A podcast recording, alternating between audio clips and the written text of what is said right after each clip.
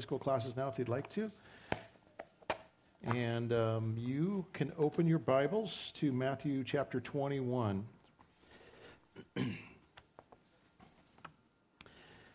Matthew 21 is um, what is called the triumphal entry. It's uh, Jesus coming into Jerusalem. This event, by the way, marks the last week uh, the beginning of the last week of Jesus' life. So even though we're only in chapter 21, uh, this, this is kind of like from here on out, we're just dealing with that last week. Um, it's recorded in all four Gospels. And, and what I love about it is it's a clear proclamation by Jesus that he is, in fact, Jesus' long awaited Messiah. Um, this event was actually talked about 500 years, you know, around 500 years before it actually happened. The prophet Zechariah talked about this day. And he says in, in Zechariah 9 9, Rejoice greatly, O daughter of Zion. Shout aloud, O daughter of Jerusalem. Behold, your king is coming to you.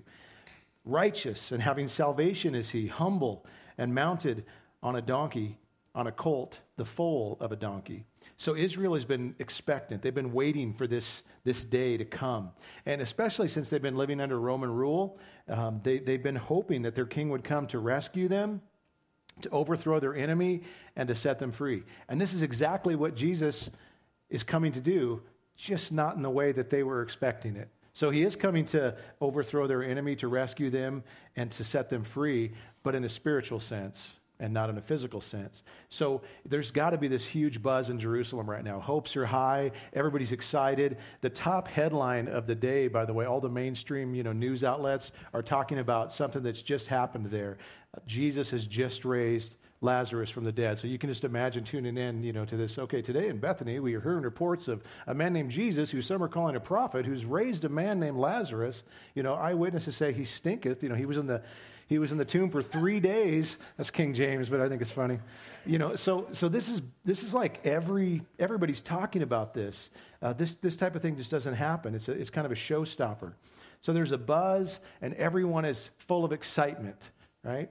Well, not exactly everyone, because the religious leaders, they're not excited about this at all. They're, they're getting quite fed up with, with this Jesus of Nazareth and his antics.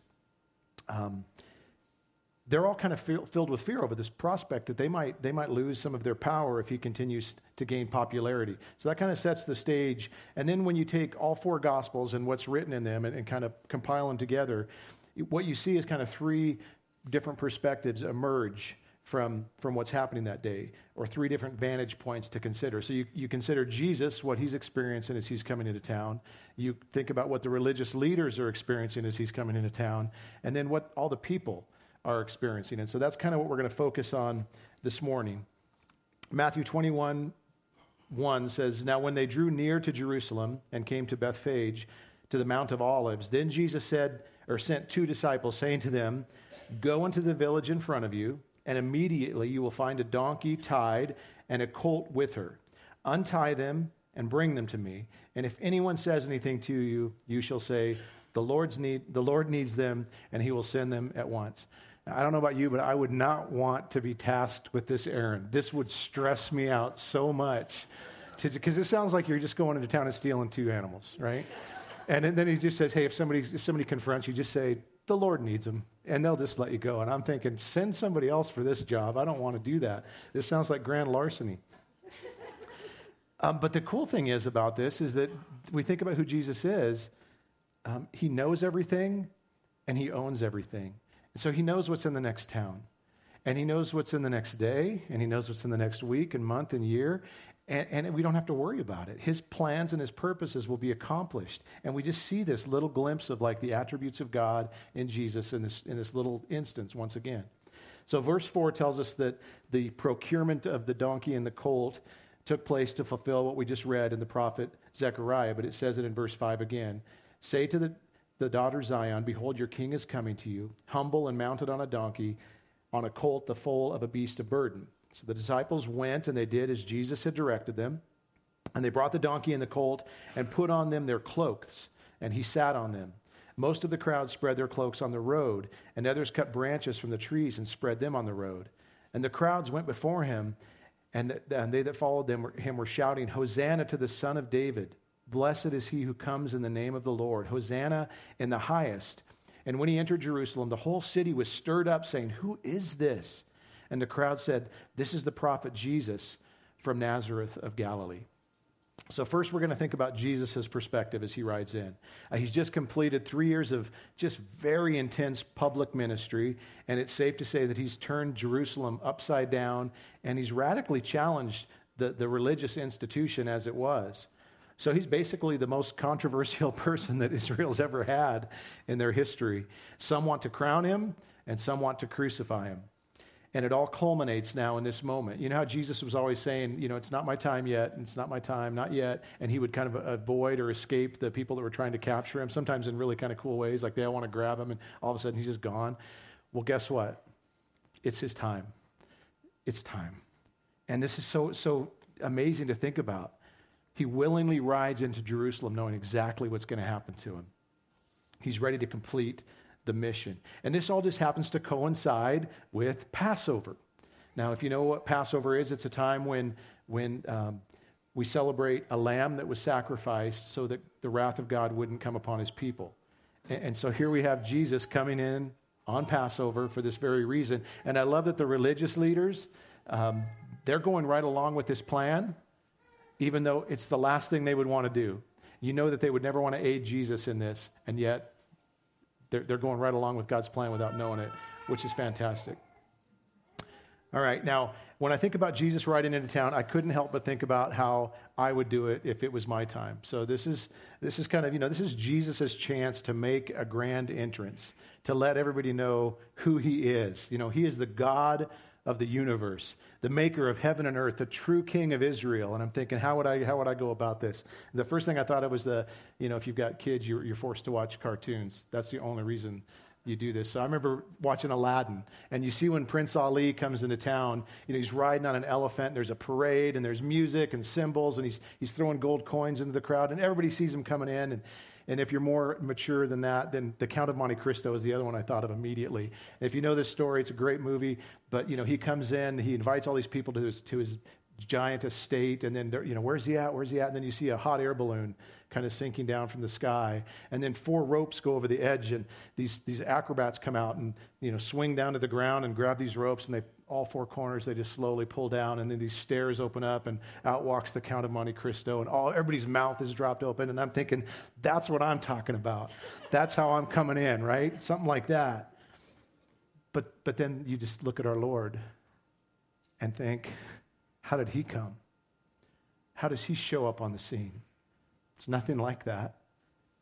Our king chooses to make his grand entrance on a borrowed animal, a simple beast of burden that isn't the least bit impressive, a young donkey with a saddle made of used garments.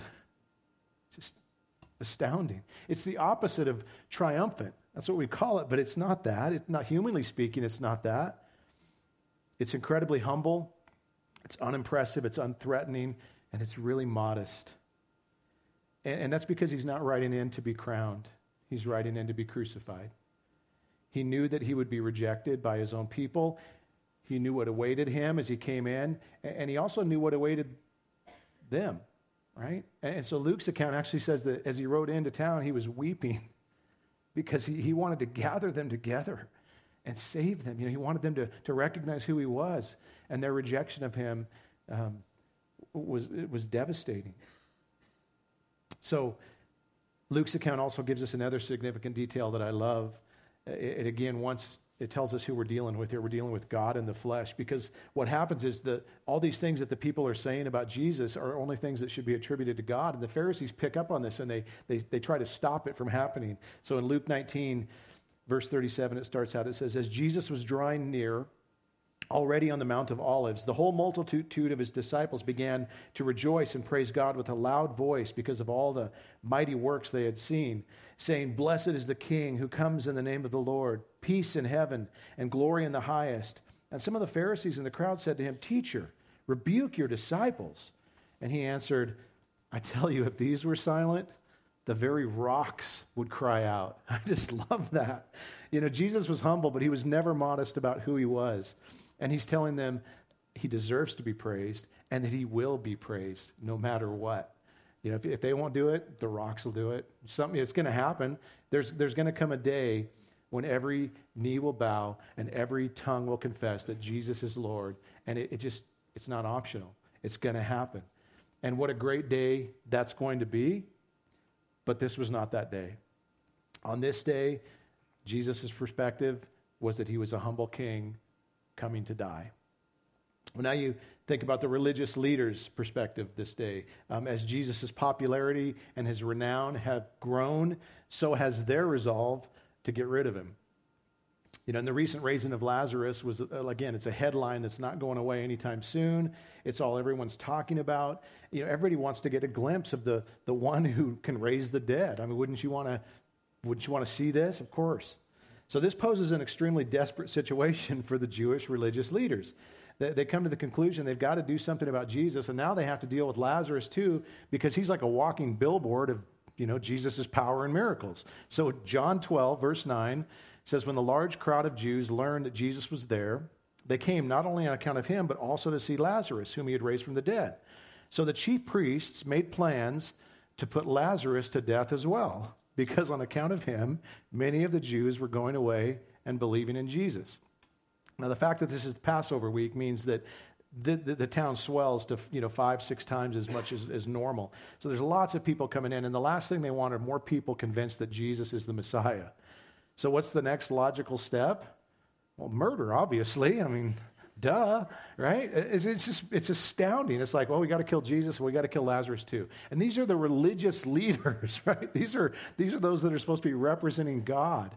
And rather than come to the obvious, you know, connect the dots obviously to, hey, this guy raised somebody from the dead, maybe he's of God. No. The, the obvious conclusion to them was murder. Cold blooded murder is the answer. It's like, okay. And this just shows you that men will go to extreme lengths to protect their power and their position. Uh, we see it all the time still today. Uh, we like to believe people have our best interests in mind very often. They generally have their best, best interests in mind. And, and, and we might uh, think like we're capable of doing things like this. But when our way of life is threatened, that you know we're, we're not above these kinds of things we, we want to find a way to, to be prosperous and popular and powerful and that, that can bring out the worst in all of us so you may not actually you know murder anyone but i know you know a little character assassination isn't beyond me. I can do that and, and feel pretty good about myself. So so you know we just need to be aware of this. So the religious leader's perspective in all of this is get rid of him before he gets rid of us. And then we look at the people's perspective. And now, at first glance, it, it kind of looks promising, right? Looks encouraging that they line up in masses and they greet Jesus as he rides into town. And, and again, listen to some of the things they say Hosanna to the Son of David. Blessed is he who comes in the name of the Lord. Hosanna in the highest. Hosanna literally means we beg you to save or please deliver us. So that's good. Then John 12, says they took out these palm trees and they went out to meet him and they cried out, Hosanna, blessed is he who comes in the name of the Lord, even the King of Israel. So they're, they're like they're acknowledging where he came from and that he's king. They're putting out these palm branches, which was kind of like the way of rolling out the red carpet for royalty. It's like this is this is exciting. This is why we still celebrate Palm Sunday in churches. So it looks like we should be encouraged by this. Looks like some kind of a profession of faith, even. But here's the problem: in just a few days, these same people are going to go from shouting these things to shouting something completely different. They're going to be shouting, Crucify him. And we have no king but Caesar. That's shocking, isn't it? And, and you think, how, how can this happen? How can somebody go from acknowledging who Jesus is and asking them to save him one moment and then completely going the opposite way the next? And it's a great question to consider because we still see this happening today, don't we? I can't tell you how many times that I've seen somebody come into the, the church or I've met somebody who has received Jesus, so to speak, only to disappear or vanish or walk away a short time later. And it very often comes down to this it's what people want from Jesus and what they expect from Jesus. This is what we see in this instance that we're looking at on the triumphal entry day. It wasn't a case of mistaken identity, it was a case of mistaken ideas. So they got the who of Jesus right. They got the why of Jesus wrong. They expected him to come in and be their conquering king who would overthrow Roman rule. and, and you know, make them stop being oppressed and, and reinstate their kingdom. So they weren't looking for a spiritual solution to save their souls. They, they were looking for a political solution to change their circumstances. And I think this makes more sense to us very often. We, we do the same thing with Jesus today. Um, people want him to come in and make all their problems go away and make their lives comfy and nice. Right? And I love comfy and nice. Those are two of my favorite things. I get this. But the minute that you realize that's not what Jesus came to do, you're going you're going to jump ship. You're going to move along. People like the idea of having their own personal Jesus where they can just kind of ring their little bell when they need something and, and he'll come running to, to their aid. Um, and, and, and you can kind of see, sure, I'll call him a king as long as he does that. Right? But is that a king? no. Jesus isn't a genie in a bottle that's come to grant your wishes. He's not your butler. He is God who's come to deal with your sins. That's very different. So, this is a great question for each of us to consider as we think about this event. Why do you want Jesus? What does he have that you need? Why become a Christian? And why do you become to church? Why do you come to church? What's the reason?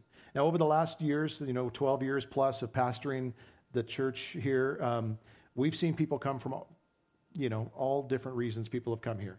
And, and the first one that I'm, I'm thinking of is kind of like what we see here on, on this first Palm Sunday. They come for the show. They come for signs and wonders. And John 12, 18 confirms this. It says that the reason that they, the crowd came that day was they'd heard that he'd raised Lazarus from the dead and they wanted more. And so I think this is something we all have to struggle and deal with. You know, we all tend something otherworldly we, we, we crave excitement. We crave the miraculous. It's exciting, you know, when we, when we get kind of that thrill and see something really amazing happening. And, and I, I, basically refer to this as adrenaline Christianity um, or uh, bouncy house Christianity is kind of what I jokingly call it sometimes. It's just that idea of like, wee, you know, this is fun. This is fun. What's next? Um, here's the problem. If you win people with excitement, you have to keep the excitement going, right? if you want them to stick around. That's how it works. If the excitement goes away, they'll go away. So it's kind of like, well, that was fun while it lasted. What's next? You know, what, what's the next exciting thing? And this is what we see here. There was this buzz in Jerusalem that day, and it's easy to see why they would have gotten caught up in all the, uh, the you know, this emotional whirlwind and gotten excited and carried away. Um, but, but the minute that goes away and you kind of get bored with it again, you just revert back to what life was before. By the way, if you've ever wondered why we don't do altar calls, people ask us every once in a while, like, why, why you guys hate altar calls? Well, this is one of the reasons why is it's very easy to play on the emotional state of a person um, who's just heard a moving speech and kind of manipulate them into action. So it's kind of like what a coach does at halftime when their team's losing. You know, you just get them riled up and excited, and then you play on that. And so we've jokingly said in the past, you know, there's been sermons I've heard where they were just so good that I wanted to go up and get saved again that day. And this is actually, that's not a thing, by the way. But this is what we see in churches sometimes. They do altar calls every week, and guess who comes up every week? It's like the same people, and you're scratching your head going, wait a second, how does that work? So we would rather trust in the power of God's Spirit when it comes to people's conversions. Just because you can convince somebody to come forward or you know raise that hand or pray a prayer it doesn't mean that salvation has occurred. And, and i'll just be honest one of the most terrifying things as a pastor is to mistakenly have somebody believe that a walk to the front of the church has secured their eternal salvation when it hasn't right? So what I, what I do know for sure though and i love this is the gospel is powerful and effective. It has the power to save somebody when you preach it um, this is really good news. So if we preach Jesus' substitutionary death on the cross for me as a sinner and his subsequent resurrection from the dead, people hear that and get saved. And I don't know how that works, but I know it works. And one of my favorite stories is the story of uh, Charles Spurgeon you know, famous preacher, one of my heroes. Uh, he was, uh, this was back in the 1800s. He was getting ready to speak at this auditorium, and he wanted to go test out the acoustics beforehand because they didn't have microphones and all that. And I imagine he had a, a, good auditorium voice, but he wants to figure out where to put the pulpit and set up. So he goes in there, he thinks he's alone, and he's, he's sampling the acoustics. So he cries out, Behold the Lamb of God who takes away the sins of the world. That was it. That was the statement. And he didn't know it, but there was a worker tucked away in, in a corner someplace that heard it. And the story says that he dropped his tool belt and he just went home wrecked over his sin and over his need for God. And it was on his deathbed where he, he tells his conversion story. That's the day I met Jesus. That's the day I got saved. That's amazing to me. I love that that's the power of the gospel. And we've had those times when somebody will come up afterwards with tears running down their face and say, I don't know what's happening right now, but something's going on. God's doing something. It's like, yeah, He is. That's the way it works. So that's what we're convinced of here. The best thing that we have to offer at the door is Jesus Christ and Him crucified. That, that's it. That's the main event. It's way better than signs and wonders. Are they, are they cool? Sure, whatever. But they're not the best part. Jesus is the best part. So I hope there's always an excitement and a buzz about what goes on here because there should be. We're, we're experiencing and worshiping the living God who has loved us and saved us. But the bottom line is that we want you to be grounded in what you know to be true and not what you feel. Because feelings come and go. If you're basing it on your feelings, you know, that's not good. That's not solid ground to stand on. That's not going to sustain you for, through this difficult life because feelings come and go. But the truth of who Jesus is and what he's done, it remains forever. It's something we can stand on. Now, the next reason that we see people giving church a try, so to speak, is what I would call, dang, I'm in a tight spot. Right? And this is, we've seen a lot of people do this. They come to church because their back's against the wall. They don't know where else to turn. Something, you know, a bomb's gone off somehow. And they, they, are looking for a quick fix. And they, they reason, you know what? Maybe, just maybe, God can provide it for me. So they show up to church. They, nothing else to lose, right? Might as well give this a shot. I remember several times prior to becoming a Christian throwing up these prayers at times when I was in a desperate situation. I won't go into the desperate situations, but there were many where I would just be like, okay, God, if you get me out of this, I'll start going to church. I'll start doing what, you know, I'll, I'll pray more rosaries. I'll, I'll start, you know, doing whatever I need to do. Um, that was pretty normal. In football, they call this a Hail Mary pass, right? This is at the end of the game. There's a few seconds left. You're behind. You have no other hope other than just to hurl something into the heavens and hope something miraculous happens. And that's, that's what I was good at. Um, if that's the only reason you come to church, because your back's against the wall, uh, you're either going to leave when you don't get the quick fix you were looking for, or when the smoke from the bomb clears, and and then you're going to clear out as well. Another reason we see people coming, it's uh, we see people coming for the bennies. I would say, like the benefits, right? There's, there's, there's. Uh, everybody wants a good life. Everybody wants to, um, you know, have things work out for them well. And I think people sometimes figure, well, if I include God in what's going on, may, maybe some extra blessings will come my way. So if you want a good marriage, good kids, a good job, good health, um, if you just come to church, maybe check off those spiritual boxes. Maybe, maybe God will be more inclined maybe even a little bit obligated to, you know, to come through and give you those things. Here's the question though what's the bigger prize?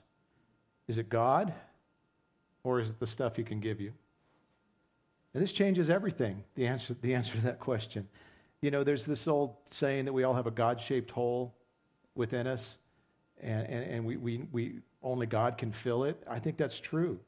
So if we only come to God because we want His stuff and not Him, how much satisfaction are we going to find?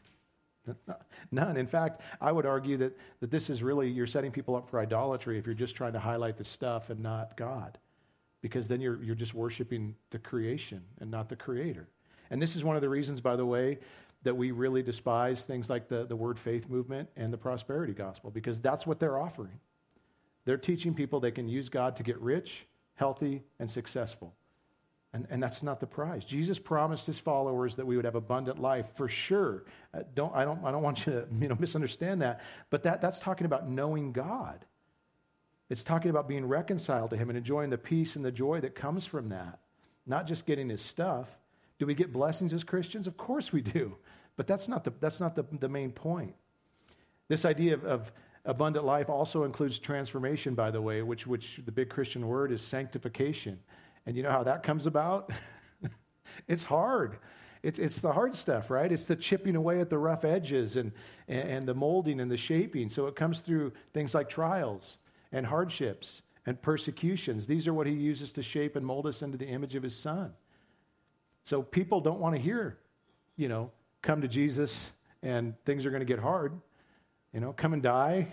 Deny yourself, take up your cross. That's not going to fill the seats. Come to Jesus and all your wildest dreams will come true. That's what people want to hear. That you'll, you'll get a crowd if you, if you teach that. So, anyone looking for that kind of teaching hasn't stuck around here very long, and we'll never try to attract people that way. But, but we will try to attract people with things like kindness and love and generosity. Um, we, we've been kind of, we've gotten the reputation, which I love, of being a generous church. And a lot of that has to do with you guys and not, not necessarily us. But, you know, last year I think we gave out nearly $50,000 between the care fund and the missions fund to the, you know, to different people. We operate a warming center free of charge in La Pine. We have free food distributions we talked about this morning. Uh, we let people use our, our building free of charge all the time. And so we do offer bennies, you know, in that sense. And, and um, the reason we do it, though, it's quite simple.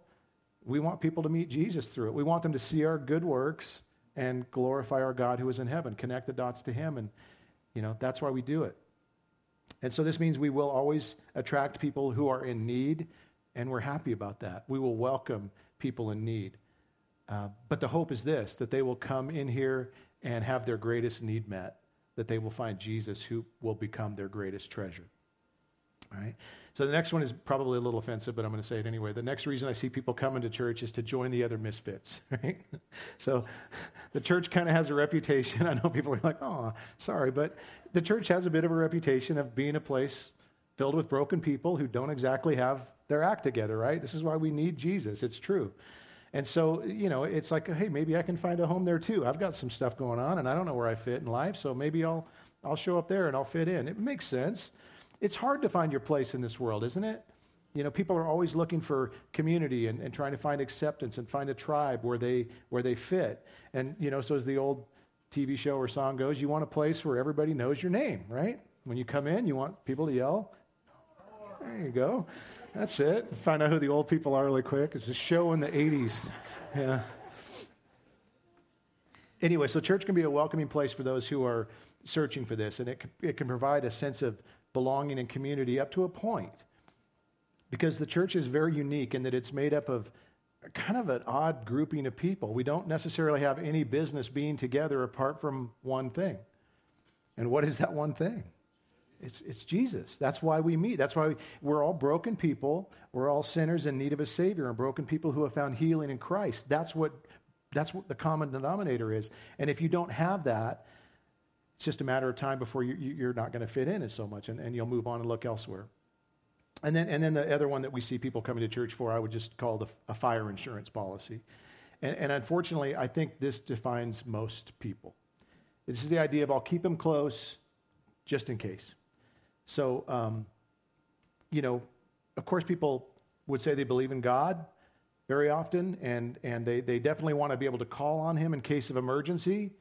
And so the idea is um, I better I better you know make sure that I'm on his good side. And the best way to do that is you show up at church every once in a while. You definitely got to hit Chris, Christmas and Easter; those are mandatory, right? And then maybe show up every once in a while just to check in, make sure he still knows who you are. Um, check some of the boxes again, put some money in the offering box, whatever you got to do. But you definitely don't want to be accountable to him, and you don't want him interfering with your lifestyle. And this describes a lot of people that call themselves Christians. They say they believe in God, but functionally they live their lives as though He didn't really exist. They have no relationship with God, no fear of God, and no concern over their sin. And, and this terrifies me because these are people that think they're okay. And, and when, when God, when, when they talk about this idea of people coming before Jesus at the end and saying, hey, remember me? I, hey, you know, we're friends, right? And what does Jesus say? Says, I, I didn't, I've never, I don't know who you are. I never knew you. And this scares me. But this is a reality of, of what we see. So, so these are some of the reasons that we see people coming to Jesus and coming to church. They all have kind of the same thing in common, and it's this they seek to meet a need, a real need, but not your greatest need. None of them deal with the real reason that we need Jesus. We know that Jesus came for a very specific reason, didn't he? He came to save people from their sin and to reconcile us to God. And that is our greatest need. And do you realize that the, the payment for your sin remains your problem to deal with apart from Christ? it, it's, it's, it's something you've got to, to think about because regardless of what society believes today, sin is still a problem that needs to be dealt with. And, and I don't like it when I see people not taking sin seriously because I, I have to ask does God take sin seriously? He took it seriously enough to send his son to the cross to die. That's about as serious as it gets. And so for us to pretend like it's not a big deal is a mistake. One day, every one of us will stand before a holy God, and he will demand justice for every wrong done according to his standards, not ours. So, you know, I'll just kind of go on record in front of you guys. I'll tip my hand and tell you the reason I come to church, the reason that I, you know, need Jesus. It's because I'm the biggest sinner I know. And, and I know we say that sometimes people go, oh, you're just saying that. No, I'm not just saying that. I know my heart. I know my thoughts. I know what I've done. I know what I'm doing. I can predict what I'm going to keep doing, unfortunately. I know who I am before God. I'm a wretched sinner who doesn't deserve anything from Him. And yet, in Christ, He's given me everything. He's given me love, forgiveness, acceptance, grace, mercy, an inheritance, a future home, a seat at His table. I don't understand this. But Jesus said, Justice will be served, Brent, but I'm willing to take that justice on myself. You can give me your sin, and I'll give you my righteousness free of charge because I love you. I don't, I don't get it, but you want to ask me why I come to church? That's why. That's everything to me. I don't have anything else to lean on. All I have is Christ. Jesus is my life, as the song says. So it's like Peter, when, they, when Jesus asked Peter, Well, are you going to go away too? It's like, where else am I going to go? This is who I need. This is my everything. And there's nothing that excites me more than when I see other sinners come to this same conclusion you know, this, this is the deal. You know, the deal, the, the game changer. That's the word I was looking for. This is the game changer. When somebody recognizes their true predicament and fall down before Christ as their only hope, it changes everything. Um, this is when I, you begin to see lives truly changed and transformed. And I would even go on record to say the people that I respect the most as Christians and that I don't doubt their faith and stuff like that, uh, the people that are like this, they got to this point where they recognized how sinful they were how holy God was and, and, and this gap that stuck between those two spots that they couldn't fix. And this is where, when you, you recognize Jesus as the answer to that division, when you think of your sin this way, it, it gives you everything. And then Jesus becomes your only hope. So, my hope and my prayer is that everybody who comes through these doors will, will come to that conclusion. They'll, they'll get this thing. Uh, but just like on that day when Jesus rode into town, the triumphal entry day, we know that that won't be the case. Um, as long as the church has existed, we've seen curious people pop in and pop out. That's the way it's gone. And, and it can feel like a negative thing or a discouraging thing sometimes. Um, but, but I believe, you know, I, I said this wrong last week because I'm such a half empty guy. There's a glass half empty and a glass half full. I tend to be one way. I'm not saying which one, but I, I'm going to try to be a half full guy today. There's an upside to this because I think about the fact that non Christians walked into a church. That's not a real common thing anymore. You know, so that's happening. That's good. And then I think about what they heard. All the people that have walked through these doors in the last 12 years, what have they heard? If we're doing our jobs right, they've heard the gospel. They've heard the message of Jesus, a Savior. And so um, it's a privilege. It's, it's, it's, wonderful that we have this opportunity. Um, we've, we've scattered so many seeds and, and even when we are harping on you to go to your mission, go to your mission, you're, more seeds, you know, and then we're watering, and then God is growing them and giving the increase. So we have no idea what God's going to do with them, but I love this idea that we're like a lighthouse just firmly planted on the shore of this community. And people are out there in the storms of life and they're looking for hope. And we're like, you know, Tom Bodett over here saying, We'll leave the light on for you. It's, it's right here. We'll keep it going. No matter when you come in, no matter who it is, they'll hear, they'll hear the light of the gospel. And so that's a very exciting thing. By the way, that um, knowing that there's people that come and go makes us appreciate this core group that we have all the more. Um, the people that are faithful, that show up, that serve, that give, that keep everything going. We, we appreciate you so much. Um, it makes all the difference to us. So this morning we've looked at one instance of Jesus riding into town. But the Bible provides two pictures of Jesus riding into town. In the first one, he rides in is a humble king, and he comes in peace with an offer, with an offer of salvation for sinners who will receive him by faith. But the second one is much different. I would even use the word glorious for some and completely terrifying for someone else. It's going to look much different than the first one, and it hasn't happened yet. But John records it in Revelation 19. Then I saw heaven open, and behold, a white horse. The one sitting on it is called faithful and true, and in righteousness he judges and makes war. His eyes are like a flame of fire, and on his head are many diadems, and he has a name written that no one knows but himself. He is clothed in a robe dipped in blood, and the name by which he is called is the Word of God. And the armies of heaven, arrayed in fine linen, white and pure, were following him on white horses. From his mouth comes a sharp sword with which to strike down the nations, and he will rule them with a rod of iron. He will tread the winepress of the fury of the wrath of God the Almighty.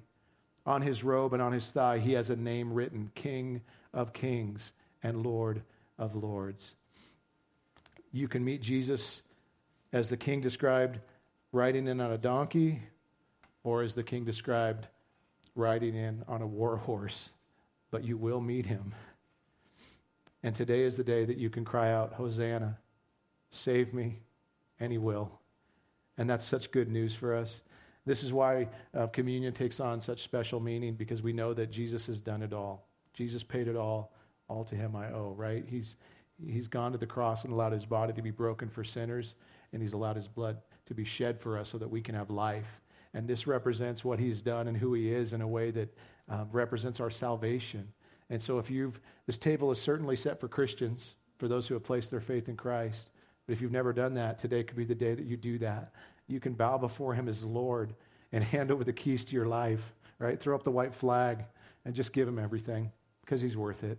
And then come and enjoy this time of communion. 1 Corinthians 11 says, I received from the Lord what I also delivered from you, or delivered to you, I'm sorry, that the Lord Jesus, on the night he was betrayed, took bread, and when he had given thanks, he broke it and said, This is my body, which is for you.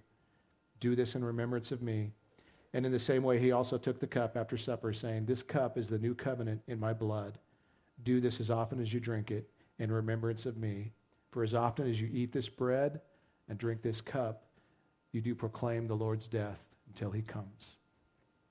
If you're new here, uh, we just come up and uh, get the elements. You can go back and pray and, and take them on your own when you're ready, and then, and then we'll sing a song when everyone's done.